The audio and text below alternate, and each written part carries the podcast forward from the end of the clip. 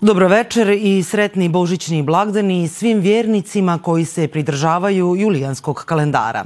Pratite dnevnik na hrvatskom jeziku radio televizije Vojvodine. Ja sam Gordana Jerković. Na početku pogledajte današnje teme dnevnika ukratko. Na božićnoj proslavi Srpskog narodnog vijeća u Zagrebu pokrenuto pitanje zastupljenosti hrvatske manjine u predstavničkim tijelima u Srbiji. Papa Franjo u obraćanju inozemnim veleposlanicima poručio da neselektivno gađanje civila na svim frontama predstavlja ratni zločin. Prostor Hrvatskog doma Matice krasit će umjetnički portreti velikana Hrvatske zajednice rođenih u Vojvodini.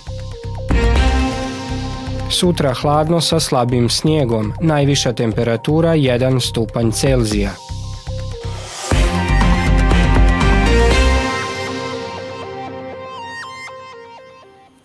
Zbog oborina i pada temperature došlo je do stvaranja leda na kolnicima, zbog čega je potrebno koristiti zimske gume i prilagoditi brzinu uvjetima u prometu i stanju cesta, upozoravaju iz prometne policije.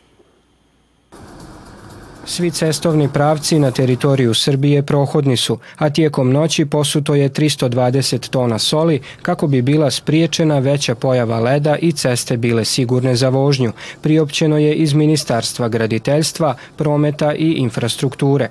Snijeg koji je od sinoć padao na području Srijema u snježne oborine koje su se nastavile i jutros, doveo je do stvaranja snježnog pokrivača. To je u jutarnjim satima izazvalo zastoj na usponskoj traci prema Iriškom vencu, jer su u jednoj traci bila zaustavljena dva teretna motorna vozila.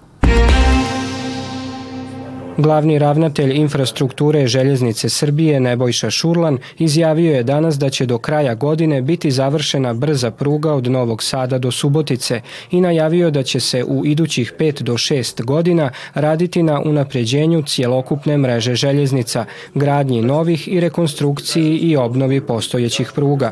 On je rekao da je pruga Novi Sad Subotica dužine 108 km dio projekta brze pruge od Beograda do Budimpešte i da tu dionicu grade kineske kompanije, kao i da je ukupna ugovorena vrijednost radova 1,16 milijardi dolara. Njemački poljoprivrednici započeli su danas ujutro cijelotjedne prosvjede u odgovoru na vladin plan postupnog ukidanja potpora u poljoprivredi.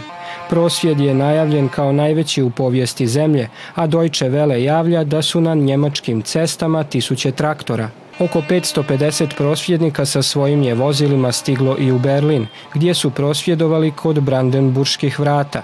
Osim poljoprivrednika u prosvjedu sudjeluju i brojni vozači kamiona i autobusa, a vlasnici brojnih tvrtki još u nedjelju navečer javili su svojim djelatnicima da rade od kuće jer će ceste biti blokirane. Srpsko narodno vijeće organiziralo je u subotu u Zagrebu tradicionalni prijem povodom proslave Božića po julijanskom kalendaru. Svečanost je među ostalima nazočila predsjednica Hrvatskog nacionalnog vijeća Jasna Vojnić uz visoke dužnosnike DSHV-a Mirka Ostrogonca i Ivana Budinčevića. Iz ove stranke izrazili su žaljenje jer su, kako navode, dijelovi govora hrvatskog premijera Andreja Plenkovića kao i izjave za medije koje su uslijedile bile posve prešućene medijima u Srbiji. Unatoč njihovom značaju za ukupne hrvatsko-srpske odnose. Kao i prijašnjih godina, sa skupa su poslane poruke mira, tolerancije i međusobnog uvažavanja. Premijer Plenković istaknuo je da je u srcu svakog društva, pa tako i hrvatskog, bogatstvo različitosti, te da pravoslavni Božić građanima Hrvatske pruža priliku da slave i cijene upravo tu raznolikost. On je izrazio očekivanja da će položaj Hrvata u Srbiji doći barem na približno jednaku razinu, kao što je to položaj Srba u Hrvatskoj. O srpsko-hrvatskim odnosima govorio je i čelnik Srba u Hrvatskoj Milorad Pupovac. Dugo se ta uzajamnost između nas i predstavnika hrvatskog naroda u Srbiji gradi i ona je prošle godine doživjela neku svoju, neki svoj vrhunac. I mi ćemo to nastaviti i ove godine i narodnih godina ne samo u političkoj participaciji koja je sada tema na dnevnom redu, nego i u pitanjima socijalne i komunalne infrastrukture i u pitanjima kulturne razmjene i u pitanjima poboljšanja ekonomskih uvjeta života tamo gdje žive pripadnici hrvatskog naroda ili pripadnici srpskog naroda u Hrvatskoj. Dakle, da, mi smo za tu vrstu suradnje spremni i sa vladom u Zagrebu i sa vladom u Beogradu, a naročito sa našim prijateljima, kolegama, predstavnicima hrvatskog naroda u Srbiji. Papa Franjo u današnjem je obraćanju inozemnim veleposlanicima govorio o ratovima koji se vode na nekoliko frontova u svijetu, poručujući da je neselektivno gađanje civila ratni zločin jer krši međunarodno humanitarno pravo. Papa Franjo je u svom govoru dugom 45 minuta veleposlanicima akreditiranima u Vatikanu govorio o stanju u Ukrajini i na Bliskom istoku. Izrazio je zabrinutost da bi se rat između Izraela i Hamasa mogao proširiti i na Libanon, te pozvao na prekid vatre na svakoj fronti. Papa je osudio napad Hamasa 7. listopada kao okrutan čin terorizma i ekstremizma i ponovio poziv za oslobađanjem onih koje je palestinska militantna skupina otela taj dan. On je rekao i da moderno naoružanje često ne razlikuje vojne i civilne ciljeve. Postoji potreba snažnijeg angažmana međunarodne zajednice kako bi branila i implementirala humanitarno pravo, što se čini kao jedini način da se osigura obrana ljudskog dostojanstva u situacijama rata, naglasio je Papa. Hrvatsko nacionalno vijeće angažiralo je slikara Stjepana Albota za izradu portreta velikana Hrvatske zajednice rođenih na teritoriju današnje Vojvodine. Zabilježili smo primopredaju slika koje će krasiti prostore Hrvatskog doma Matice.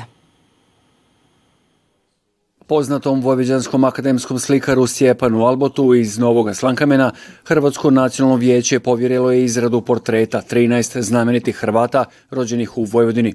Nakon nekoliko mjeseci rada umjetnik ih je predao vijeću. To je jedan projekat koji je Matica e, pokrenula i uradila za potrebe prostora ovih ovdje, znači novog, novih prostora, novog prostora koji je otvoren pre nekih ne znam koliko mjeseci ovaj, tako da e, jedna od ideja je bila da da hodnike ovaj prostor i, i, i kancelarije ovdje krase naravno u, nadamo se da će da krase ovaj e, portreti e, zaslužnih i poznatih ljudi sa ovih naših prostora Vojvodine koji su, koji su naravno iz Hrvatskog korpusa e, koji su ostavili neke tragove ovaj, na, na, na, na kulturu, na, na što se može i vidjeti, recimo, ne znam, možda najpoznatiji, to je Josip Pančić ili, ili ovaj, Josip Jelačić, Ban i, i, i tako da, ovaj, to su zaista uh, osobe koje su ostavile dubog trag. Ove portrete koje sam radio, ja sam se trudio da oni ovaj, imaju prvenstveno to neku dokumentarnu vrednost, znači da, da budu koliko sam to bio u stanju u karakteru, da karakterišu stvarno osobu koju predstavljaju. Stjepan Albot, akademski slikar iz Novog Slankamena, živi i radi u rodnome mjestu, a redoviti je sudionik likovnih kolonija Hrvatskog kulturnog centra Bunjevrško kolo. Hoćemo li i idućih dana moći uživati u snježnoj idili, doznajte u vremenskoj prognozi koja slijedi.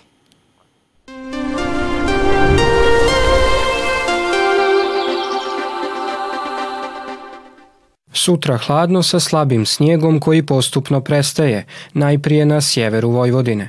Zapuhaće slab vjetar, ujutro sjeverni, a popodne promjenjivog smjera. Tlak iznad normale.